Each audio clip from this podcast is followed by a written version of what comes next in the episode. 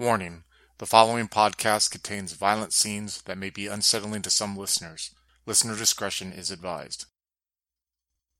Hello, and welcome to the Brian Diaries, where my pals and I get together and talk about subjects dealing with our favorite tabletop role playing setting, the World of Darkness. While we may not be subject matter experts on the game lines, we have a passion that has led us to create and share actual plays with you all. Eventually, we thought, well, shit, we might as well take a stab at a podcast, and here you go. Each episode, we will have a guest content creator to join us to talk about whatever subject is on the table. If you'd like to contact us, you can reach out to us on Twitter at twin underscore cities underscore VTM or on Facebook at Twin Cities by Night. So here we go. I hope you enjoy. Hello, everyone. Welcome to the Brian Diaries. I'm currently infused with cold brew coffee and Black Sabbath going through my veins. Before I introduce the guest that we're going to have today, I want to kind of little, tell a little story about how I came across this gentleman. He's probably sitting here like, "What? You didn't warn me that you're going to be telling this," but I just wanted to like pitch this little story and also like a little history about myself. So, uh, for the most part, I would consider myself relatively like a noob when it comes to tabletop uh, role playing games. I had, I got, you know, when I was like a high schooler kid moving around a lot because my dad was in the military, I had bought or I had got my hands on the Advanced Dungeons and Dragons uh, second edition handbook. And I remember reading through it, but could never find people to play. And I always thought it was a cool concept. And fast forward uh, years later, I was like around 21, 22. And I was in the military at the time, and I was talking to this gentleman, kind of doing a job at the point where uh, you kind of spend a lot of time with someone, so you get to know these strangers. You get to know like their complete history and all their hobbies by the time you're done. And this gentleman was telling me about um, this game, Vampire the uh, Vampire Dark Ages, and he brought it up because I had mentioned I was an Anne Rice fan. So I ended up getting into Vampire the Masquerade for a couple years due to that. Ran a game, and then I just kind of like got burnt out on it. I had a bunch of books stolen, and I gave up on the game for like 15 years. And fast forward 15 years later, this was a couple years ago, and I got back into it. For those of you who don't know, one of my other hobbies is Brazilian Jiu Jitsu. And getting ready for tournaments like that, you you have to kind of like slowly, incrementally lose weight. And I'm not kind of a hefty guy, so for me to lose the weight that I need to lose, it's like measure quarter of a cup of almonds, and you can have that in three hours. And it's really like this miserable process at times. So what I do a lot of times when I'm grumpy and I just don't want to bite people's heads off or ravage someone when I see them with a Snickers bar, I kind of try to get into things like fall down rabbit holes on the internet, like Wikipedia, look something up, and just kind of lose a couple hours at work. And I end up one day just got a wild hair at my ass and thought of Vampire the Masquerade. I mean, I literally had not thought of this game for 15 fucking years. I didn't even know that was still going with Onyx Path, any of that shit. So I go online and I start looking and I come across Reddit, Facebook groups. I'm reading and reading. And at this point, I was living in California and had about an hour commute to work. And which is perfect time to listen to podcasts. So I'm like going my podcast player and I'm looking for like Vampire the Masquerade, World of Darkness, White Wolf shit. And I come across um, this podcast, Full Metal RPG, and also a sister podcast, Shadow Sworn Radio Hour. And I was just consuming all this. I mean, just that's how I get when I get into something. I'm like listening to like all these podcasts, reading all these books, ordering books off of eBay, and I'm just acting like a total crackhead. And my wife is wondering what are these weird stack of books I'm getting in the mail uh, out of the blue. So I end up getting a promotion to move to the Phoenix area. You know, and I I listened to Full Metal RPG for about a year at this point, and I kind of always kind of heard you know them talk about Phoenix, but I kind of just you know I wasn't from Phoenix, and I really didn't put any meaning behind it until one day I'm like, oh wow, these guys live in the same fucking town that I'm moving to. So like I'm sitting there and I'm wondering like, is it gonna be weird if I hit him up on his Instagram, the host Brendan, and be like, hey, I'm moving in Phoenix, and I'm like, is that come across weird? I don't know how this role playing tabletop role playing scene is, you know. So I send this message to this gentleman, and I'm like, hey, you know, I'm moving to Phoenix, and this guy was just out of the right right away was polite, nice, and just like, oh, hey, awesome. You should hit me up on my phone number here. You could text me here. It's easier way to get in contact with me. And he's he lives on the east end. I lived on the west end, and he's all telling me about these different shops I should visit, and he's doing this research, and I was just blown away by how nice this dude was. So I heard in his podcast that he was talking about running a Montreal by night game. For those you don't know, it's the Sabbat game. Pretty dark book, and I, I dig it a lot.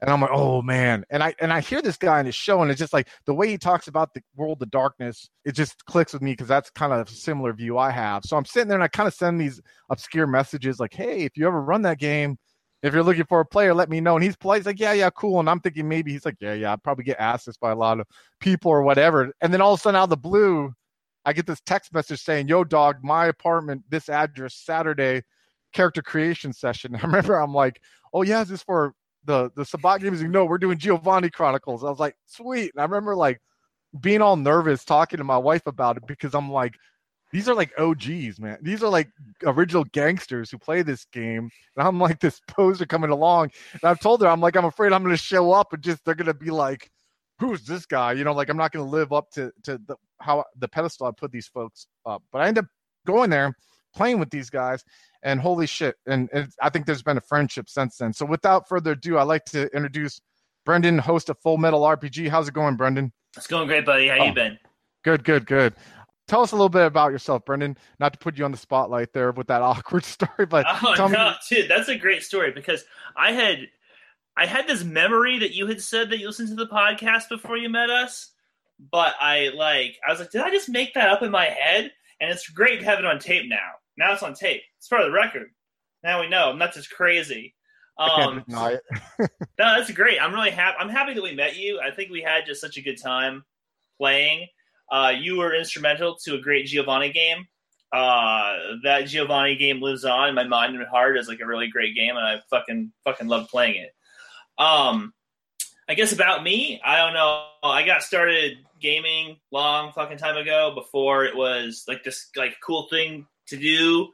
Uh, when I, I it made me like a complete nerd in high school to be the guy who was carrying around these fucking weird books in my backpack and um I've always kind of like lived in between two worlds. Like on one hand, I relate really well to like the like the cool kid, like music kid scene, but then I'm I'm always been in this nerd scene too, and um, you know th- that's created some conflicts at times because sometimes the nerd guys don't see me as being fully part of what they're doing, and sometimes the music guys don't see me as fully part of what they're doing.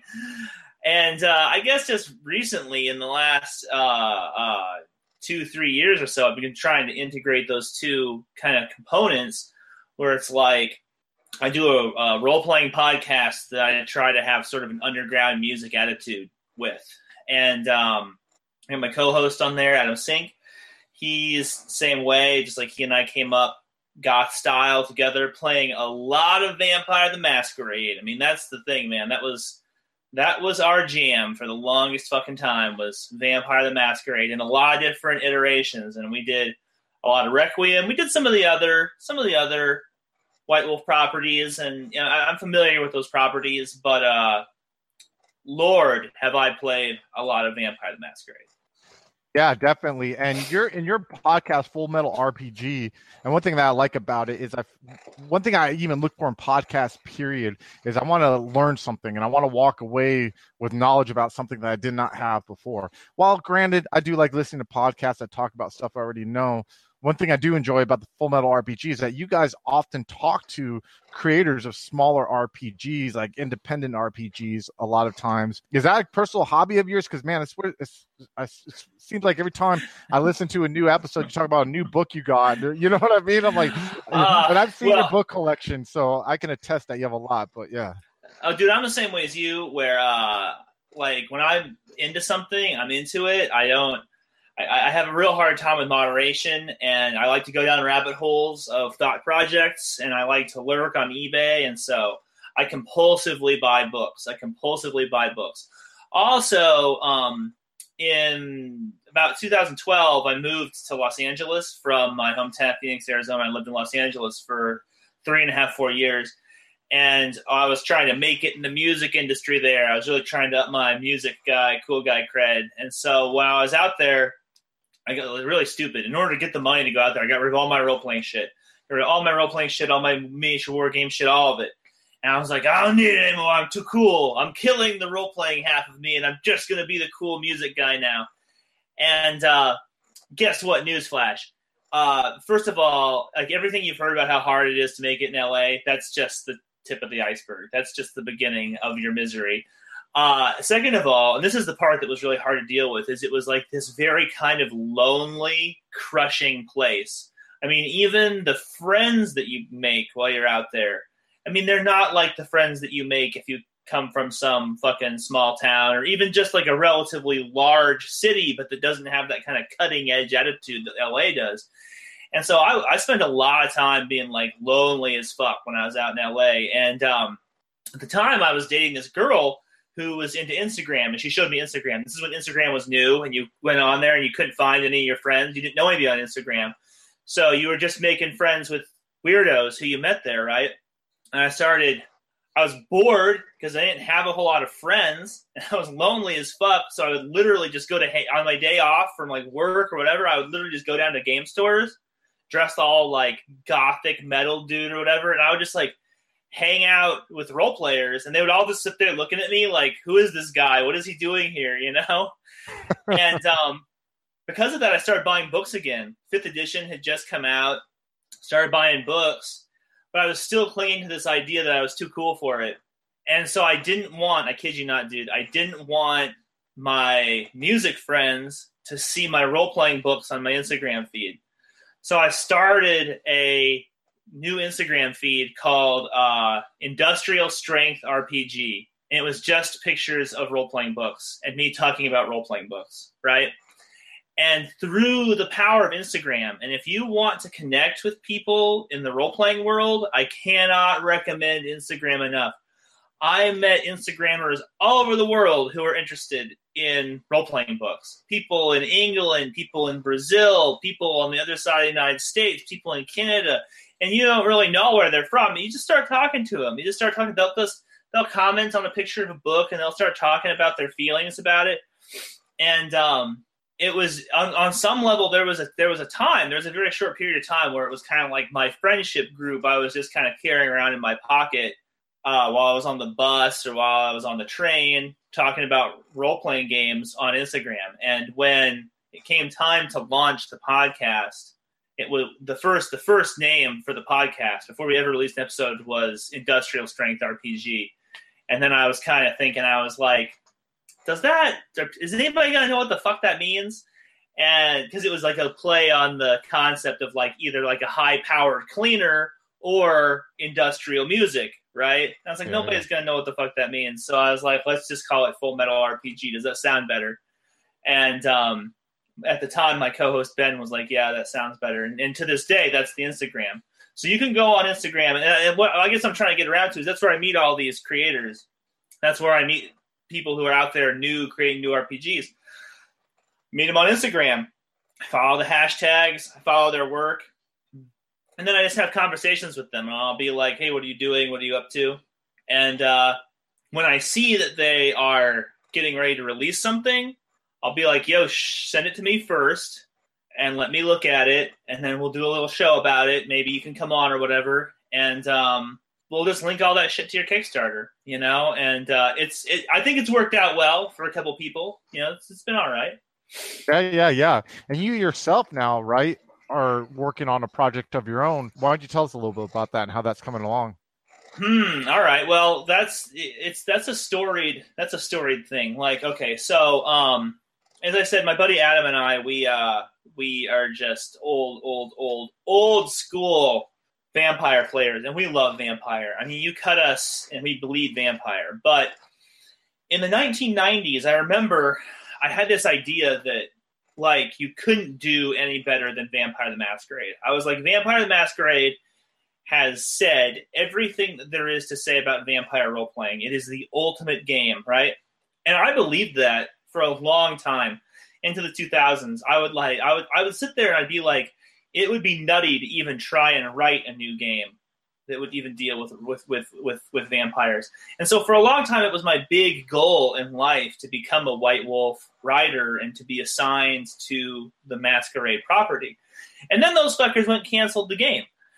And when they canceled the game, they released after it Requiem, right? And Requiem, at first I was like, I don't know why you would even make a game called Requiem, because how could it be better than Vampire the Masquerade? And then when I started reading it, I was like, you know what, this is actually a better game.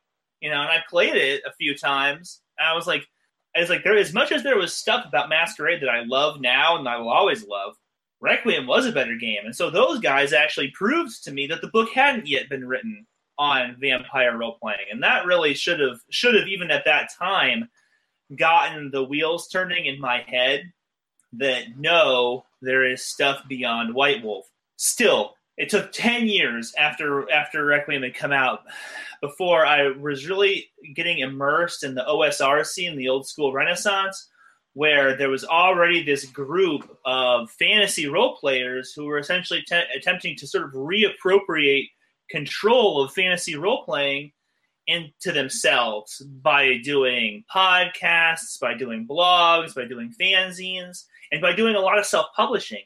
And, and the technology of um, RPG, the accessibility of, like, say, uh, Adobe Suite, um, the accessibility of like high powered computers has really changed things from a point when I started playing the game in the, in the early 1990s, when it just seemed like unless you were a major publisher, you weren't going to have a voice in role playing. Now, anybody who can get to a computer and have the discipline and focus to execute their idea can get it out there to an audience and who can who can find an audience however narrow that audience may be so I was hanging out with Justin Sorois, uh, and we were talking about role playing, and I was just realizing that this that because he's he, he was new to role playing when he kind of when he started writing his his kind of uh, dark fantasy opus um, beneath the inverted church and beneath the spire and the sound.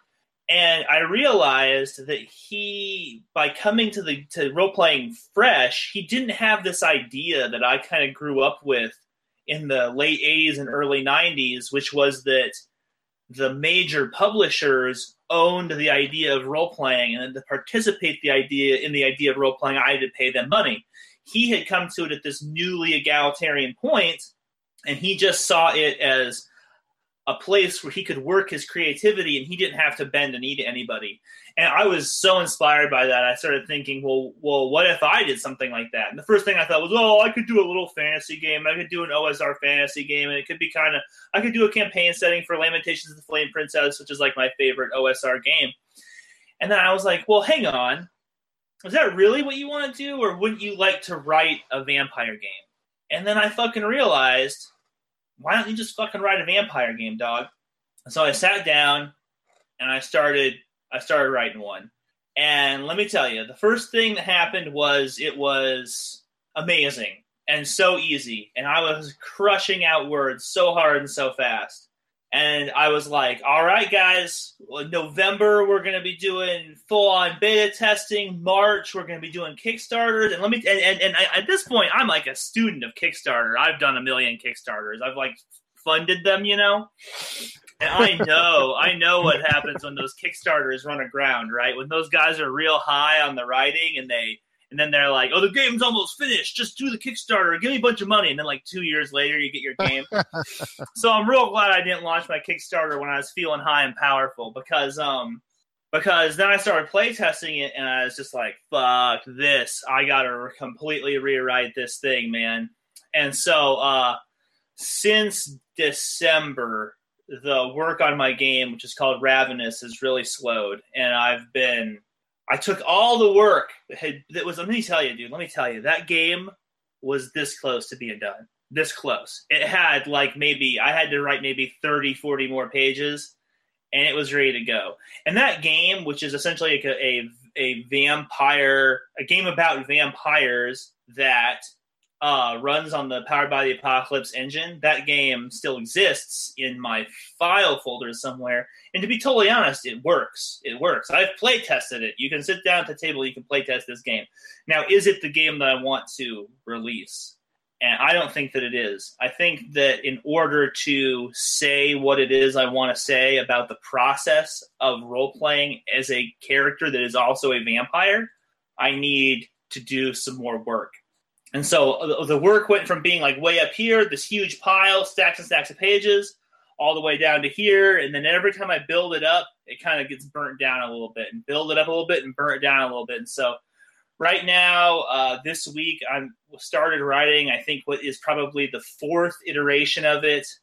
Um, working on a new character sheet because I'm trying to reverse engineer it from character sheet out, where the most important things I think are the most important aspects of role playing a vampire character are the fundamental character sheet level in your face, and then we're going to build out, build the systems out, and then that's going to be the game. So I really appreciate like the enthusiasm that my internet family, that my like Instagram family, that my FMRPG family have like had for the project. I get a lot of people who write in about it on the regular, and they're like, "Yeah, we're looking forward to it. You know, stay strong, keep writing." I really appreciate that, and I feel bad that it's taken so long for this game to come out. At least I didn't accept any money for it, though. Oh, holy shit! There's no reason to feel bad, and and and from you know what I know about you, there's times where you you burn hot. You know what I mean, and that's going to come around here sure. soon, and you'll be knocking it out. So take your time. I mean, no, uh, no one is going to lose sleep. You know what I mean? We would much rather have something that you're proud of than something that you're kind of going to be uh, hesitant about. Because I, from talking to you on the side before, and we and Brendan and I talk a lot, and I get like Brendan's like my RPG Yoda, where I'll like, you know, I'm not saying I'm Luke Skywalker, but I'll sit there and I'm one of those little, annoying kids that are in like one of the horrible first. Not ones. even. No, no, no. Even. I, I know that you take pride in what you do, and like a lot of us who are involved in creating content to one form or another in this scene, uh, we are our hardest critics. You know what I mean? And so I much rather have not only for my selfish reasons, but for your reasons, have something that you are 100% comfortable with and proud of, and release that. So take your time, brother. We're all going to be here, uh, eagerly awaiting that, and I uh, and I really appreciate that. So um, right on, thank you. No worries, man. No worries. So we're going to take our first break, and then we're going to jump in and talk about our topic for the for the for this episode. Is we're going to be talking about how to incorporate horror themes and tones and just really ways that you could bring that forth into your game. So please stay tuned. Hello, folks. Have you ever wished you could have an easy way to find gameplay videos and podcasts, or just media in general that deals with your favorite White Wolf role playing games? Or have you ever wished you could find a forum to share gameplay that you have recorded, one which wouldn't be drowned out by random posts and discussion? so that your media could get the attention you want? Well, we have the answer for you in a Facebook group we run called White Wolf RPGs Gameplay and Media. The group is specifically ran with the sole intent of it being a one-stop shop for people to view or share media involving the games we all love. We take thorough steps to ensure the page does not become cluttered and is easy to traverse. We are currently over 1,000 members strong, and we are continuing to rapidly grow with new media being shared every day. Stop on by. We hope to see you there. All right, welcome back. Thank you, everyone. So, uh, yeah, one thing that I absolutely love about the World of Darkness is the horror element. Uh, one thing that that really pulled me into Brendan's podcast and as a friend and sitting and talking with him is his love for the horror genre and incorporating that into role playing games. You know, when I was there came this moment in my history uh when there was about two years back from like 1999 to like 2001 2002 so maybe like two and a half three years where i ran vampire the masquerade and when i first got my hand on vampire the masquerade i didn't really understand the setting you know i didn't understand the struggles with the beast, humanity system, uh, all that. Because I had played in a Dark Ages game that someone had ran that I played it for like three or four months, and it was a lot of like, you know, riding around on horses, questing, stuff like that, but just with vampires, right? So I ran this. Yeah, I know. I was deployed in Bosnia, of all places, and I had all these like fellow soldiers. There was like six of them who had never played a tabletop role playing game, and I never ran one. And at this time, the Matrix was the jam. Everyone loved the fucking Matrix, man. You know, and so of course my game had a lot of leather gunfights. Had like I was just like I remember it was so corny. I had like Billy the Kid as like a sheriff in San Francisco, and it was just like anything I want. I was just like giving out XP like Oprah. You want XP? You want XP? Everyone, and I was just like banging the system against the wall because I wanted to learn everything that it was capable of doing. So this was uh, you know, Amazon was just first starting to become a thing then. I was ordering a lot of books on Amazon. And I remember, and I was just like ingesting these books. I was either playing the game, working out, and I was doing what's called a quick reaction force, where I was sitting for like 12 hours on a Blackhawk waiting to get called up if something ever happened when they're trying to get war criminals and reading vampire books. And my friends thought it was weird. I'd be sitting on the black of back of a Blackhawk that that was grounded with a flashlight reading a book. like, what the fuck's that shit you're reading? So, anyways, I remember this distinct moment. I'm reading Ghoul's Fatal Addiction, and I am in this like little B-hut, which is like these little rooms you stay in on this uncomfortable cot. And I read, uh, I mean, first of all, Ghoul's Fatal Addiction is probably one of my favorite Vampire the Masquerade books. And the reason I like Ghoul's Fatal Addiction a lot because I feel that it takes something that people take for granted, like on a dot on the character sheet, and and really not only brings life to it, but shows you that you don't you maybe don't want to have a ghoul or a bunch of ghouls because they're they could potentially be more of a hindrance than anything else. And there's a lot of scenes in that book that I've really like were gut punches. One is the dog trainer template at the end. I'm not going to get into it, and I'm sure you remember that, Brendan. But there's a uh, uh, where they're where they're talking about the Tzimisce Revenant guard um, the dog um, breeder female. And then there was like, I remember there was one distinct line though where they're kind of implied that like Jeffrey Dahmer may have been an unknowingly ghoul, uh, un, someone who was ghouled unknowingly and whose dominator died and was trying to find something to like. I was like, oh wow! I just remember like, holy shit! Like like reading that, and then like, then I started picking up like this game isn't about I mean, you can run the game any way you want, but to me, it's not supposed to be John Woo jumping sideways, shooting guns while there's doves flying in the back. This is supposed to be like a really dark, intricate game. And I end up creating Twin Cities by Night, what I what what I run now, but I ran it back then, and I was like inspired by like Eyes Wide Shut and like Ninth Gate and and and I mean and all these different these different genres. And I think that's what really makes the World of Darkness special. Now, fast forward many years after that, and I'm playing in Brendan's Giovanni Chronicles game. And I'll tell you what, of all games that, and I, I don't have a vast history of playing in games, I've played in a couple. I just remember that game having me so mentally exhausted. I was driving home from your house and I was just like, oh my God, because of like the horror element and the suspense that you brought in. Uh, so that guess kind of leads to my my my first point here. I guess my first question to you is do you feel that like how important do you think that horror is in the different world of darkness games you know chronicles of darkness games old world of darkness games whatever how important of a factor do you think it is to have that in your games well i mean i think you've already hit on the point which is that it's going to be different depending on who's playing and the experience that you had was very similar to mine these games the world of darkness ones especially the ones that came out in the 1990s are an extreme product of their time. And to be totally honest, you can read through all of that stuff and miss the fact that it's a horror game. You could like exactly what you were saying, which is that the you can run that game where the central driving force of what's happening isn't about vampires and it isn't about horror it's about being knights who are fighting, or it's about being in goth clubs, or it's about being in cool gun battles. And I think that a lot of people, and you hear this a lot on the internet, people talk about um, Vampire as being like a superhero role playing game.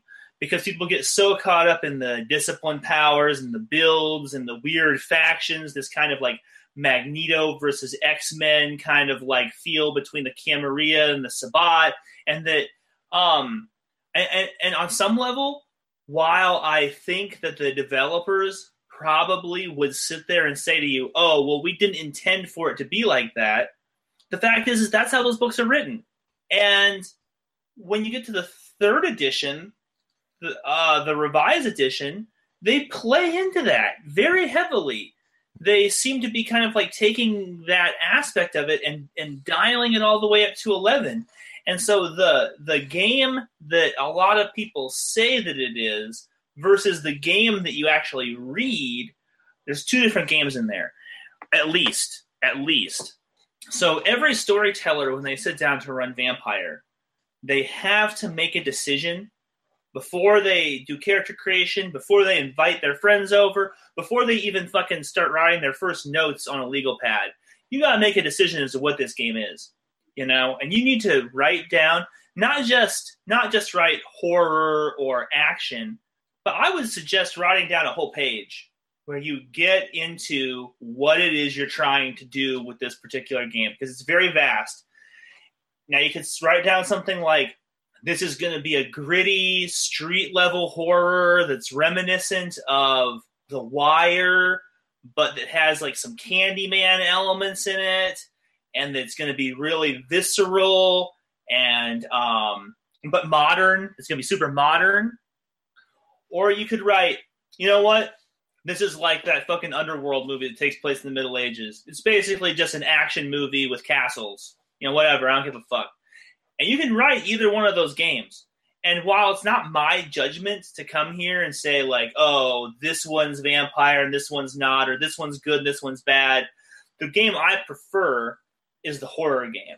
Because I did so many years of the kind of like 90s cool guys hanging out in nightclubs with their black leather jackets, wearing their sunglasses inside, and then and then like Sabbath arrives and they like whip out and they pull out their two guns and they like jump jump over the bar and I did I did all that shit. I did all that shit. You know, one thing that I think that and I'm I'm I'm with you. You know what I mean? There's it's not my place or, or anyone's place to say how someone should run a game. You do you guys do you, you know what I mean? Right. You do whatever game makes you happy. But I th- and I want to touch upon a couple things that you said. One, totally agree. Revised edition pushed. I think what happened with revised edition, and I mind you, when I was into revised edition, I didn't know how to get on the internet. I was a knuckle dragger, you know, so I didn't know what was going on behind the scenes. I would see a new book at Barnes and Nobles or B Dalton. You remember those? B Dalton and, and scoop it up and then read it. I, I didn't know like anything about behind the scenes shit. But now in retrospect that I've gone back and collected them again and I've read through them, seems to me like this is what happened with revised. It seems like they knew they were pushing this Gehenna plot, right? And they're trying to push this Gehenna plot, Gehenna plot. And I think it went too far. And I think towards the end, they were trying to like run it, reel it in a little bit. Like if you read like the storyteller's guide or the player's guide, the revised ones, they're really trying to like, you know what I mean? Like they even have a joke in one of them about the guy walking into Elysium with the trench coat and everyone laughing at him. You know what I mean? But it's like they the Transylvania Chronicles 4 already happened at that point. You know what I mean? A nuke Yeah. on a fucking train already happened. Dude. So you yeah, you can't reel it back. But Yeah. again, and that's and that was a real problem with those books in particular is they they they in, in the storyteller's guide they had this whole chapter about like how to reel in the power mad gamer who wants uh, silver tipped bullets and silver edged katanas and they and they were so self aware that they were making fun of the guy walks into the Elysium with a leather trench coat. They were they, so they understood that that's who they were, but then they were like making fun of you for doing it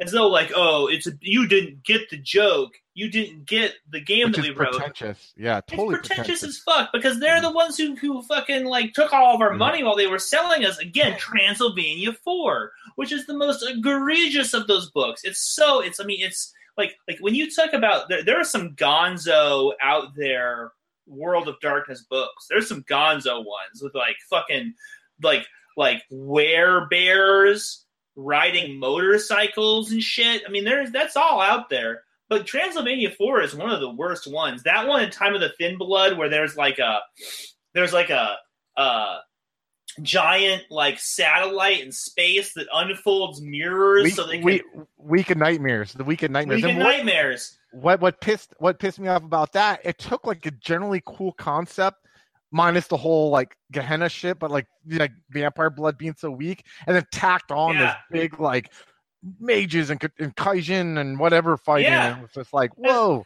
And they stole that fucking uh goddamn mirror in space thing from fucking that shitty Batman movie with Arnold Schwarzenegger in it. The one with all the puns. You know, Yeah. and it's just like it's just like so they were definitely kind of like winking at us while also giving us shit for being in on it. Anyway, I choose to accentuate the horror aspect of of role playing in the world of darkness and in Chronicles of Darkness. Mhm. Um, and now when you're doing this with a World of Darkness game, you're doing like Blade said, said man, you're ice skating uphill because as I have just previously mentioned, the material is working against you. Um, what I love about the Chronicles of Darkness line, uh, formerly known as the New World of Darkness, is that that material is much more in line with actually making the game about horror. They, they at that point when they had kind of like gone back to the drawing table and they were like, "This is what we're gonna fucking do. We're gonna make a horror game. It's not gonna be a, a stylish game about hanging out in clubs. It's not gonna be an action-oriented game. It's gonna be about experiencing horror." And that game, you run it straight out of the book, straight out of the book. No messing with it needed it you can run a very scary game and i suggest running it with low lights and with candles and with like a little bit of mood music and you can get to the point where you're all sitting at the table like jumping at the sharp noises in the background because it's it can be very very scary. And i think that on some level i well no that's actually not true. I ran some scary as fuck world of darkness games before chronicles of darkness came out but but but again you gotta you gotta work it. You gotta work that earth yeah, definitely. Uh, one thing I want to go back to too is um, you you bring up a very valid point about like the how they the old world of darkness kind of set this tone and then kind of try to like you know what I mean, mm-hmm. be uh, one end about it. But I think what a common thing happens too is that you know we all know what the biggest you know tabletop role playing game has been for like sure. ever Dungeons and Dragons, right? And uh, totally awesome setting obviously doing something right it's fucking huge and does great. And you know people from ta- other tabletop role playing games i'm sure are going to come across you know world of darkness you know games right? And that that happens to a lot of people and and that's totally cool. Sometimes i think though that um and there's a story behind this and i mentioned to you this on the side something that happened to me kind of last couple weeks but i think sometimes people aren't really um don't really know what they're walking into sometimes. You know what I mean? Like they'll watch something like Blade or hear someone describe it, and then they'll come across a game that really taps into the horror, and it just kind of is a little alien to them. And what I'm talking about, um, there was recently, I myself, uh, kind of was was uh, joined this really cool concept of a group. I'll just say where it was almost like a secret Santa where your podcast would get assigned to someone else who had a tabletop role playing podcast, and then you would listen to it and you would give constructive criticisms and leave and leave reviews and so on and so forth. And so, and I learned a lot of lessons from this in hindsight, but I put mine in there. I put our Twin Cities by Night first episode in there. Mind you, this happened two years ago, but I'm like, hey, I want you know compare it now to our stuff like audio wise you know, it may um I went through and re-edited it or whatever, but I put it in there. First week went great. Someone watched it and they're like, you know, the the review was really awesome, and they're like, oh, it's like you know they're looking into this murder, and I, yeah, I want to keep listening to find out how it ends. Da da da da da. Second review, not so great, and it wasn't more because of like uh I, I don't know I, I think more it was mostly because they weren't they didn't know what they were walking into right? And there's a point to all this I'm going to get to. You know, the person was like, first thing, beware of body horror. Guy describes these murder, this murder scene. Now, I, I, I did that as an element of horror because I already explained to my players what type of game it was. I gave them a warning, like this is gonna be a, this is gonna be a, a, a really depressing, somber, you know what I mean, game that's going to, you know, it's not going to be sugar coated. You know what I'm saying? It's not going to be a lot of action. It's going to be kind of a story driven horror one. And they knew what they're going into. So when I describe to these people who live these secluded lives the first time, A, they ever see a, you know, well, I don't know, they see a murder victim. You know what I mean? I wasn't getting tasteless with it, wasn't getting anything like that. But I wanted it to be a serious situation, you know, and not just like, oh, dead body, fine and this person wasn't happy with it. And then the person didn't like the fact that the characters he felt weren't good people. These aren't evil people. This is a camarilla game. You know what i mean? But these are realistic people. One is greedy. You know what i mean? The other one doesn't care about other people. You know and the other one is just who says who says camarilla characters can't be evil? Exactly. absolutely absolutely they can be evil. Like this idea that the camarilla is not an evil organization is yeah. i think fundamentally flawed. It feeds into this whole idea that the camarilla are the good guys. They're not yep. good. They're, exactly. they're, they're they're they're they're a bunch of assholes who who have developed a very sophisticated way of hiding the fact that they're blood sucking parasites from the human beings that would attempt to like exterminate them. Exactly. You know anyway, exactly. A hundred percent. Yeah, exactly. So I at first not gonna lie, I, I, take pride in what I do. I'm a very passionate person. I don't argue with people online, so I didn't, and I didn't even like know how to contact the person. But I pulled our stuff out of this review group because I realized a lot of people probably aren't going to understand the world of darkness and the horror if they've never played in it. But I'm sitting there thinking, and I'm like, a, I feel like I accomplished a mission. You know what I mean? Like I like, like if someone watching, like, oh man, that scared me, and I didn't like, that's good because that's what I wanted to happen.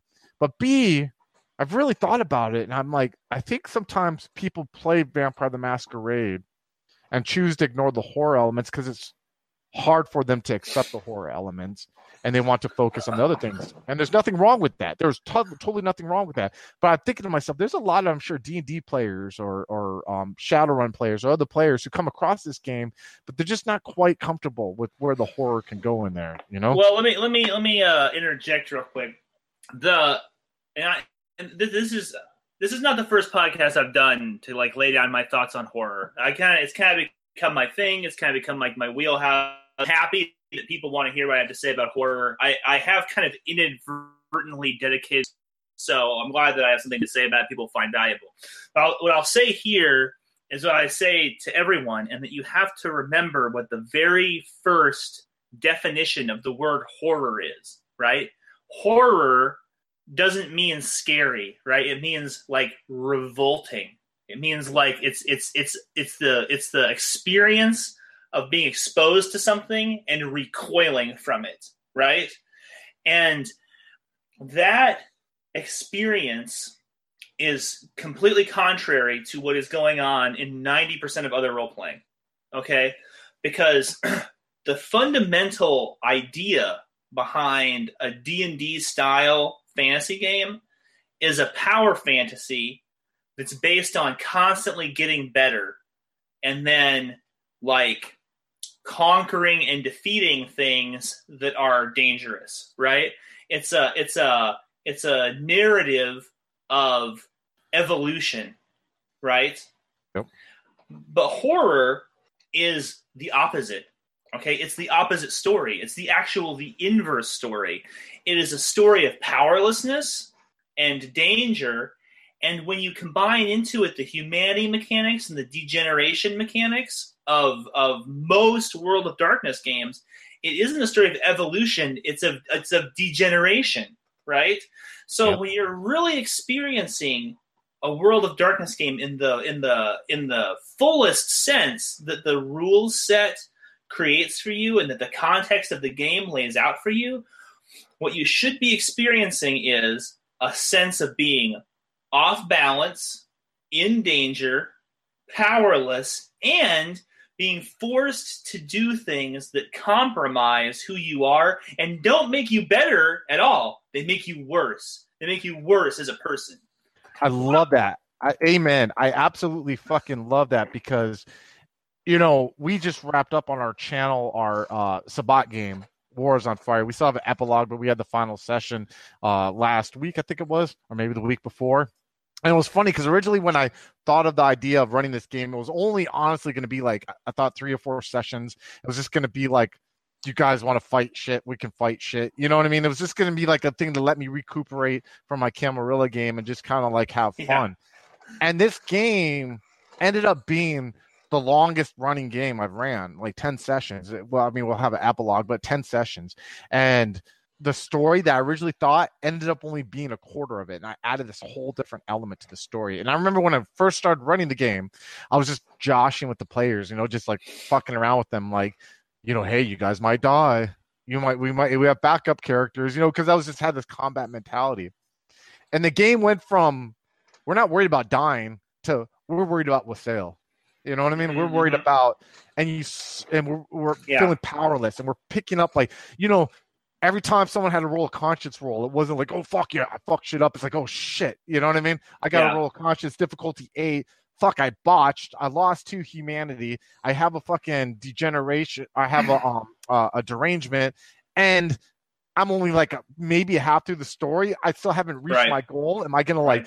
And you see this like this horror come over him. And soon it became like, fuck dying. I'm more worried about that. I'm like gonna lose myself to the beast. And, and but mm-hmm. then you're mm-hmm. forced to live this lifestyle as a pack, and you're supposed to, you know, do to the Vaulderie, which you're tied to. And it just became like I was like, holy shit. And it felt so good. Not that we didn't touch upon it in our Camarilla game, but it really felt so good that this game, which is a horror game, was about evolution. And you well, saw these Go ahead. That's that's the meat of a vampire game right there.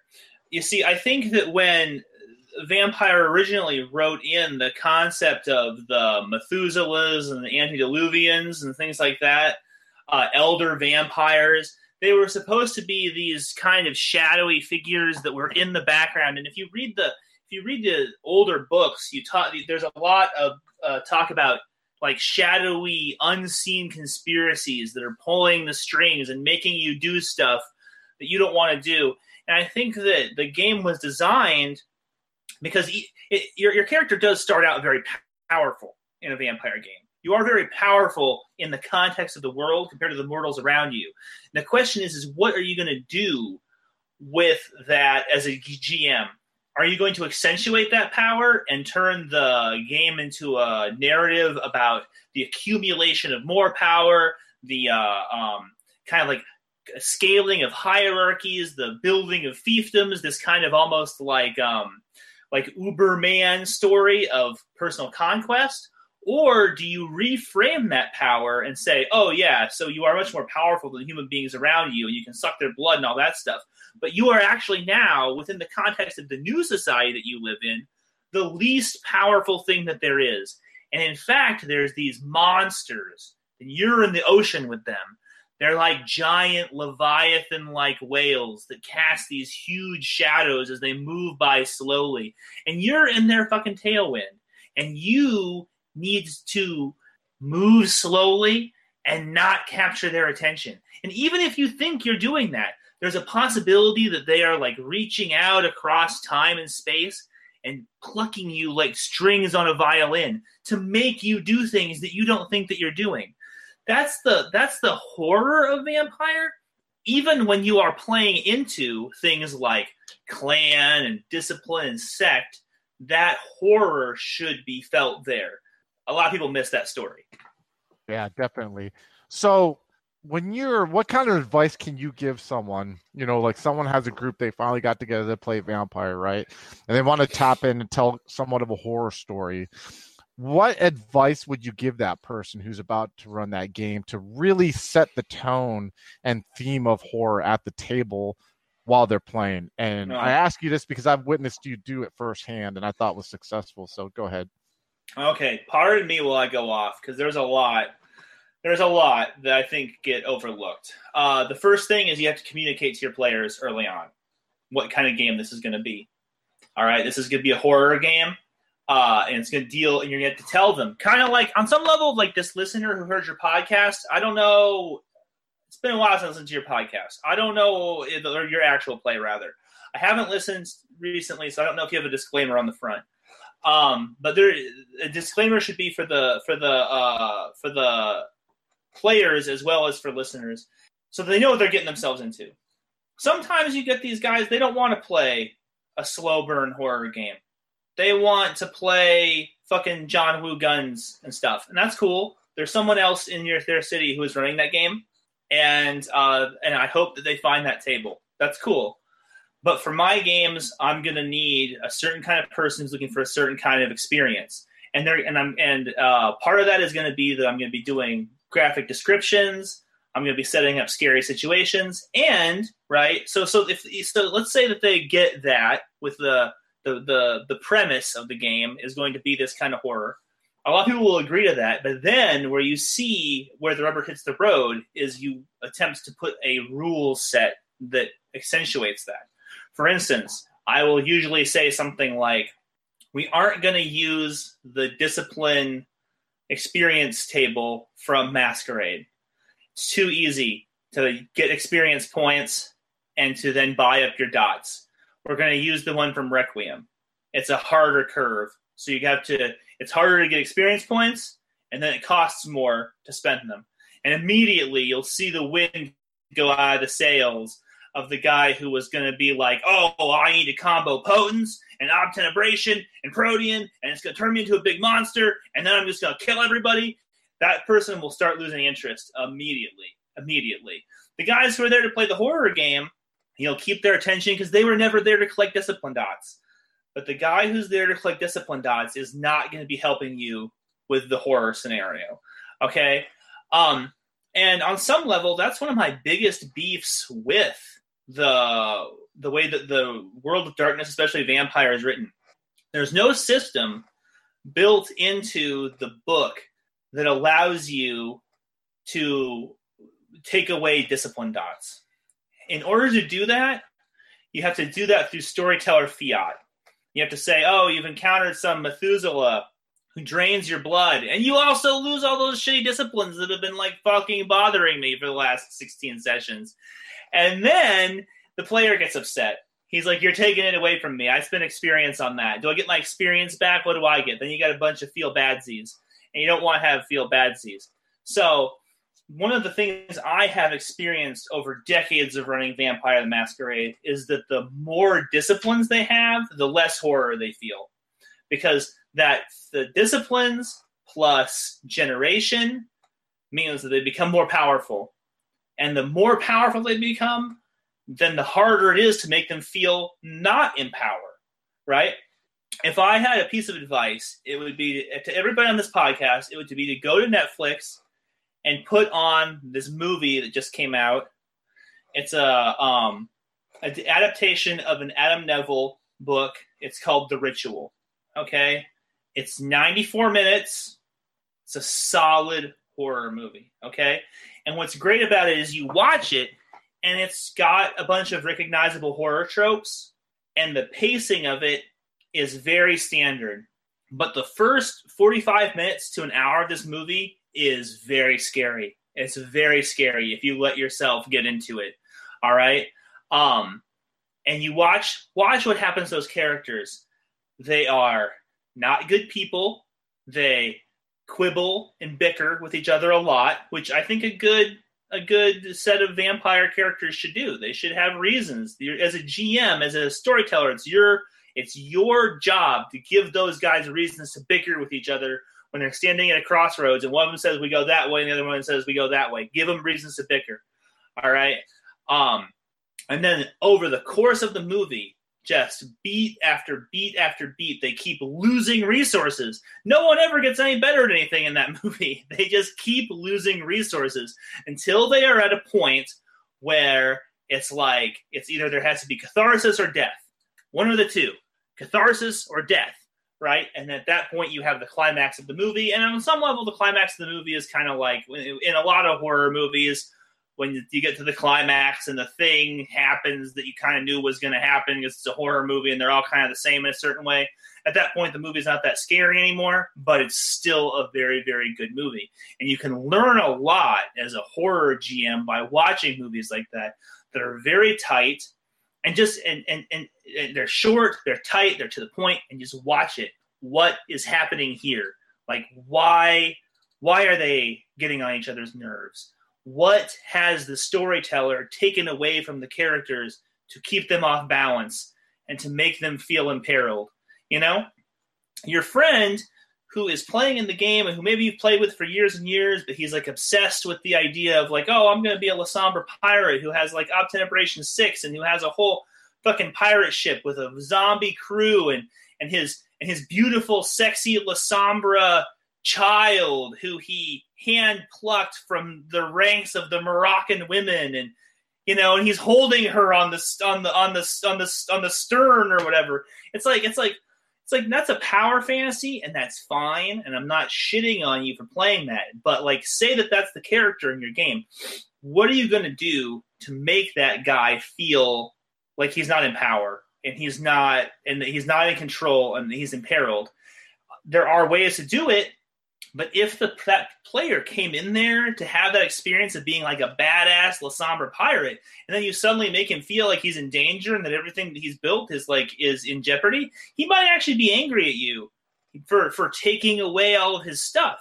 You know, so you have to have the right players who are down for this experience. Does that make any sense? Oh yeah, it totally makes sense because to be honest with you, that is, you know, I would like to think and I've been told this, but I would like, and I know our group and I agree that we find that our games that we have on our actual plays, for the most part, or at least games that I run, are based in horror. You know what I mean? I prefer to run mm-hmm. horror stories. For example, you mentioned that great line of games are, are, are, that are great for horror stories are the Chronicles of Darkness games. You know, we currently have a Changeling Lost Second Edition game, which I love. But my favorite game I've ever ran was a Mortal Chronicles of Darkness game.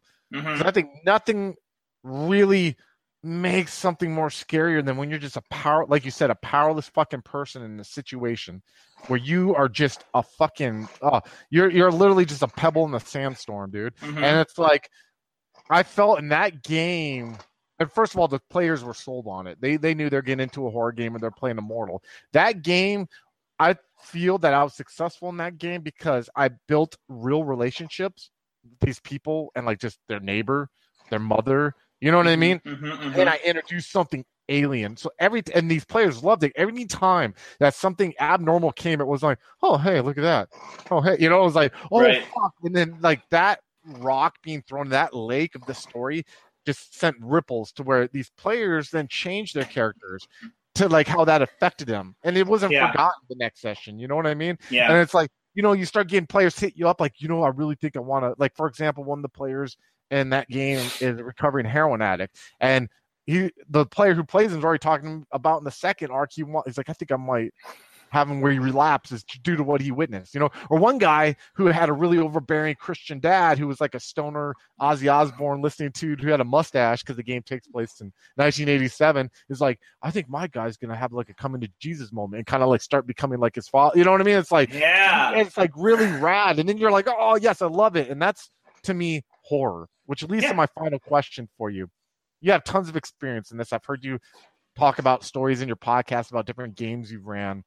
Have you ever seen like been involved in a game, either storyteller or played in a game where you feel the that just everything clicked to tell like a horror story that made you happy, like that you reminisce and you think about in retrospect, and you're like, oh man, I really loved how that went.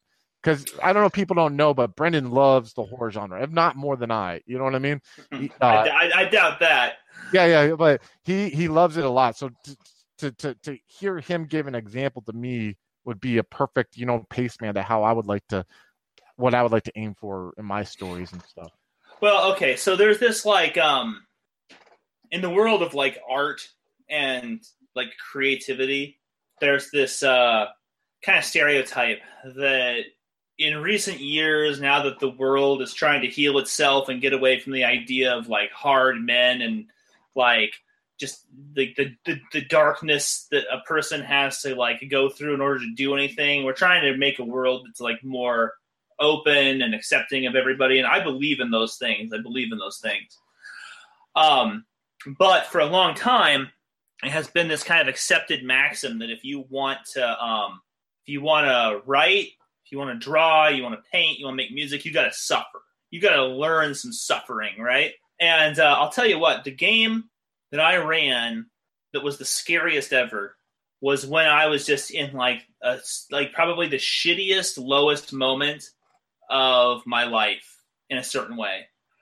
And I was just going through a lot of angst and I was going through a lot of like uh what what what a friend of mine calls the self concept, which is like how the the the, the human mind creates. This is, here's a little here's some, here's some metaphysics for you, listeners.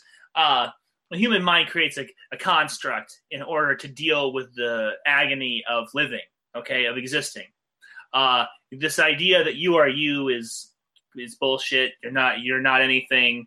There, that's that does. You don't exist. Brendan doesn't exist. Chris doesn't exist. Ben doesn't exist. Adam doesn't exist. But the constructs that we create for ourselves in order to deal with the fact that we exist and the horror that we are going to die someday, those things exist. And that you can call that a self construct. Some people call that uh, a super ego, right? So my self construct was under attack. My myself, my self idea was under attack and it was going through a huge period of shift. It can be very painful. I had a lot of relationship problems going on at that time. There were like some health problems, not for me, but for some people I cared about going on in the background. And I started writing this um, Sabbath game that was about infernalism, right? And it had these like huge infernalism um, uh, themes to it. And uh, it was a Sabbath game that was about infernalism. And so I was pushing my players to really explore their Sabbath natures. And they were doing a great job. And then I was introducing this infernalism theme into it. And because I'm who I am and I can't do anything like anyone else would do it or whatever, I was insisting on having infernalism themes that were what I considered to be realistic, which at the time it hadn't been that long since those like prophecy movies and stuff had come out where like you know christopher walken's an angel and you can tell he's an angel because he has like a black duster and stuff like that. And he like walks around saying cryptic things and shit like this. And i really wanted to get away from that. I wanted to have what i considered to be like realistic infernal entities. And what that meant was is that i was pushing as deep as i could into my at the time into my third eye to create these just like unbelievably like grotesque creatures that were like fallen angels or in, you know infernal entities from an extra dimension and that were fucking with the players and one of the players was a baali and uh he was masquerading as a member of the sabbat and was um but was in collusion with this entity and I'm not gonna lie, man. It was if you listen to my podcast, you'll hear me talk about there was a moment where I pulled the X car on myself.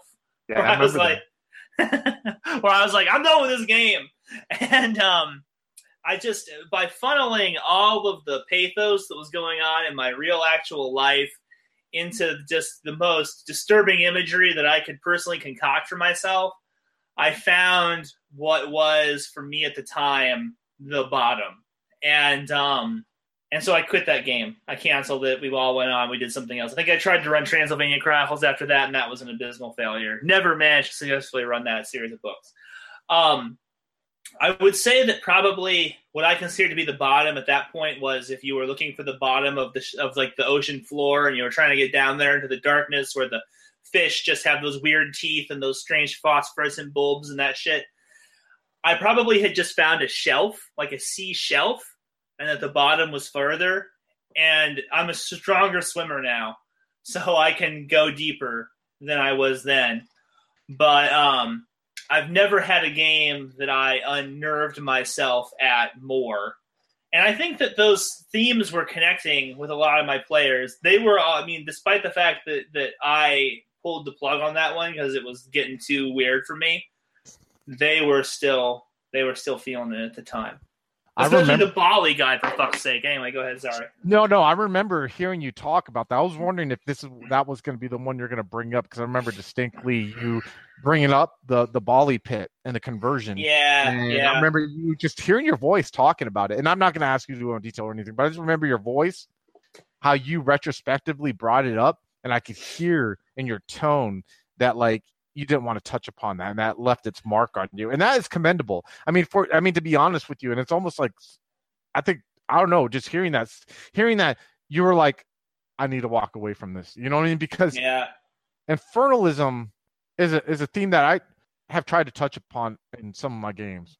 And it's a theme where like this really fine line man where it could be cheesy it could be corny and eye rolling or it can be fucking disturbing. Like to the point where you're like, I gotta sit sit back.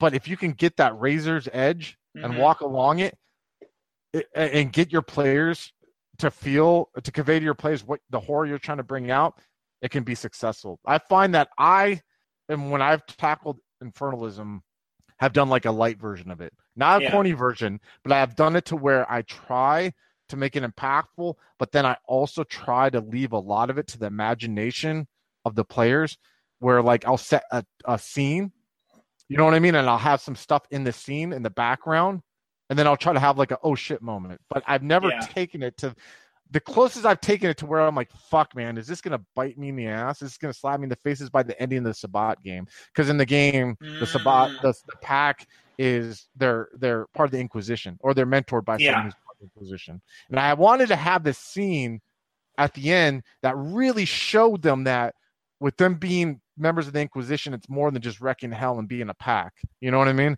And mm-hmm. that there are things that are darker than them. Because during that Sabbat game, you know, Sabbat's gonna Sabbat, man, right? Right. And some right. that, that Sabbat's gonna do is gonna be fucked up, right? Right. But I want to like there's a there's a difference between between a path of humanity fucked up and just something that's very core in nature that that that just shakes like the particles you're made of that by the horror of it. And I'm I'm going mm-hmm. off on a tangent. But I think infernalism is a really awesome tool to tell horror, but something that like I remember laying in bed, right? I'm literally laying in bed, Brendan, right? That's what I think of like my shit before I'm about to fall asleep. Wife Yeah. is laying next to me, passed out. And I'm thinking about this final Sabbat scene, and I'm like, "Fuck, I can't do that." You know what I mean? And I'm like, "What am I?"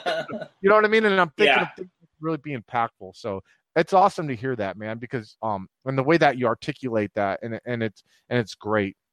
So uh, that that's a perfect way to, to end it off. Um, right and I just want yeah, and I just wanted to say before we go into our next segment, uh, real quick, if you guys, we're gonna have Brendan's um contact information in the notes of the podcast and the video. If you guys want to hear more talk like this about gaming, I shit you not, listen to Full Metal RPG. Not only listen to him, but listen to Adam and his other hosts that are on there because these guys, I feel every time that I listen to the to, to and I'm not trying to kiss ass here or anything like that, but I'm sincere when I say this is that every time that I listen to that podcast, I walk away learning something. And I, and I would even be, I will even say this after playing in the Giovanni Chronicles with Brendan and even talking to him, I feel that I try to emulate him in many ways and the way that I now story Ah, that's too much, man. No, Ah, no, no, no, no, no.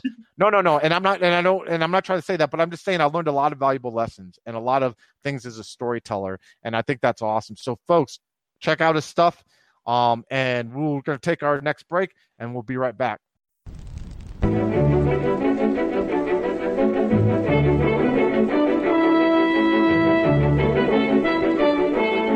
The Los Angeles metropolitan area is constantly growing and changing.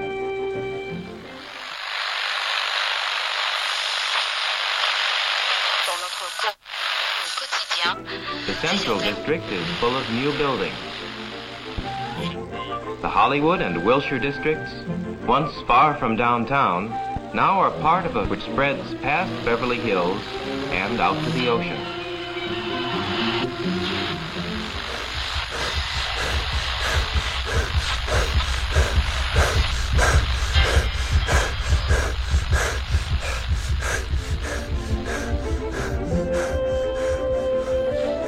But why is all this going on in Los Angeles?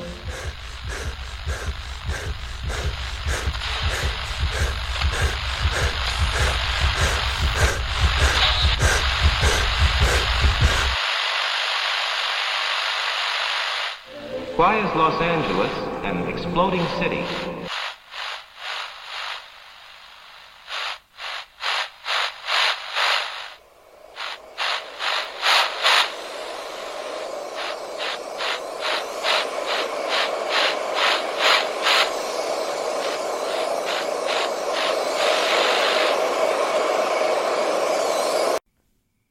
Neon Masquerade. The Demon's Mirror. 13 Candles. Three chronicles running through the undead veins of the City of Angels. The Esoteric Order of Role Players Actual Play podcast invites you to drink deeply. Go to eorpodcast.com and search the duets tag to find out more.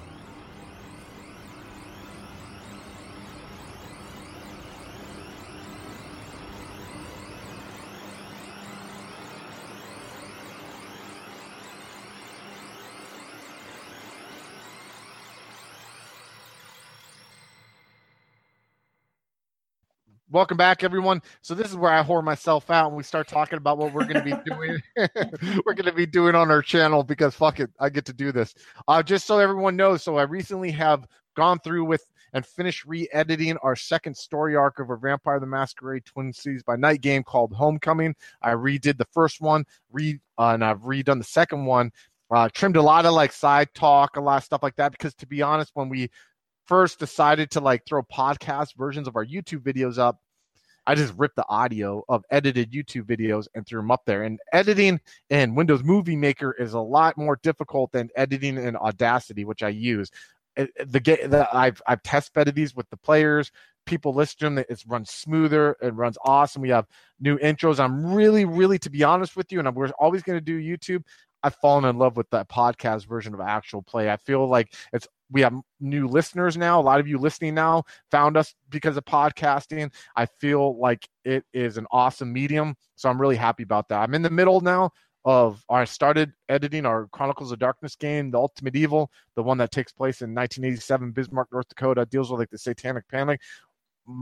Uh, I find it's a lot easier at this point to edit than those first two vampire arcs because those first two vampire arcs, while we were sharing our stuff, we weren't thinking about that while we were recording.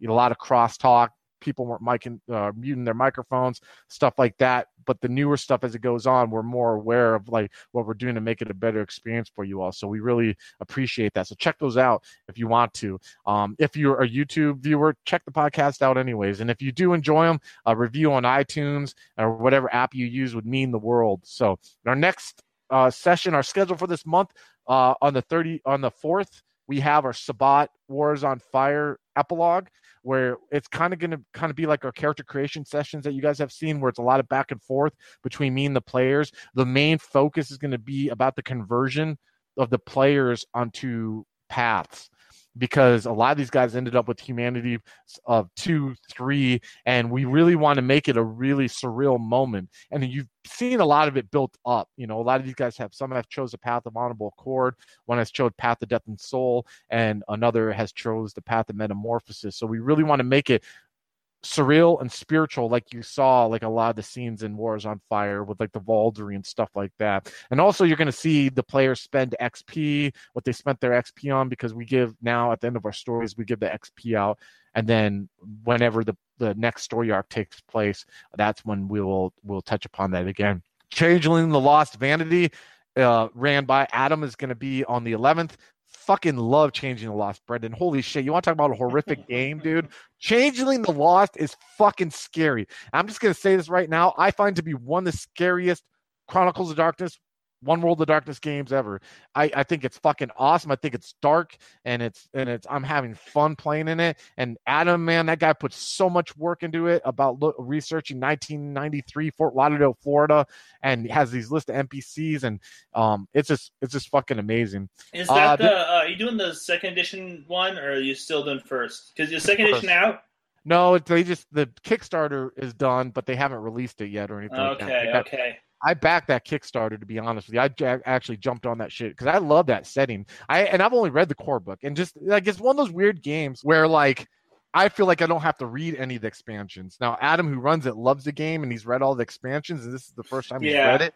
But like I don't feel like I need to read it because just what's in that core book on its own is more than enough for me to feel vested into it.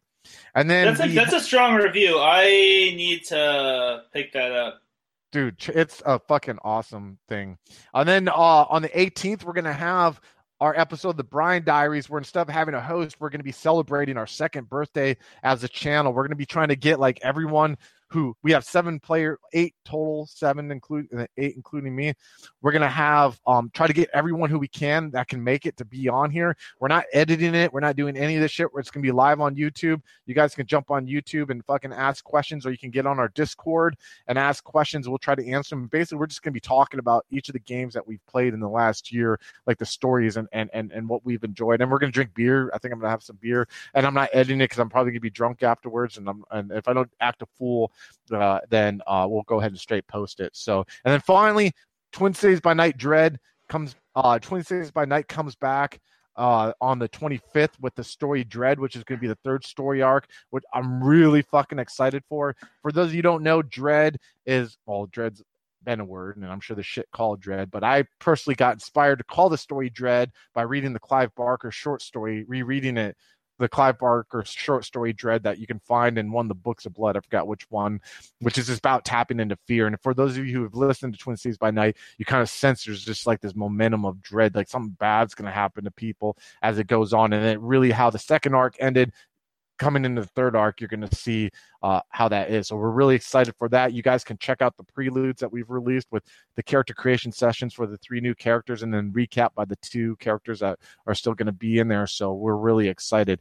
Find us on Discord. We have Discord now. If you want to go ahead and talk to us, we're all on there. We're not pretentious. We're just shoot the shit and we fucking whatever. Uh, so I don't pretend my shit's high art or anything like that. So we hope to see you there. Other than that, my cold brew's wearing off. Brendan, I've talked your ear off, man. But I got shit to do. So I'll talk to you guys later. Thank you for watching. Please comment, subscribe, like, do whatever. And I'm going to talk to my friend without you guys watching. So I'll talk to you guys later. High Level Games, the industry's first choice in taking your games to the next level. We are a podcast blog and new media network at highlevelgames.ca.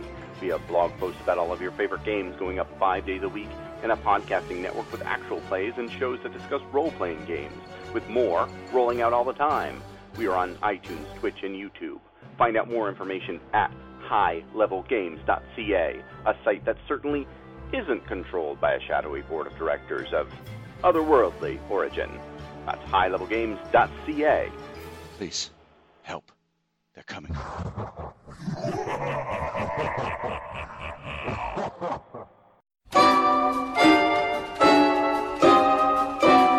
Hey, do you like World of Darkness? Do you want to introduce your friends to it? But there's one problem. Nobody reads books anymore. This presents you with a problem, doesn't it? You want to get your friends into these awesome games, but they don't have the time or wherewithal to read any of them. Well, that's where Brett the Hitman comes in. Brett the Hitman, your one stop shop on YouTube for all things related to World of Darkness. Currently in the middle of his Werewolf the Apocalypse series, which is showing tremendous growth. It's going to the moon!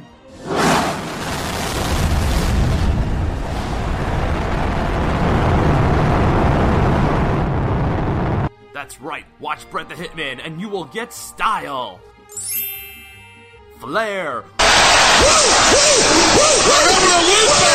humor,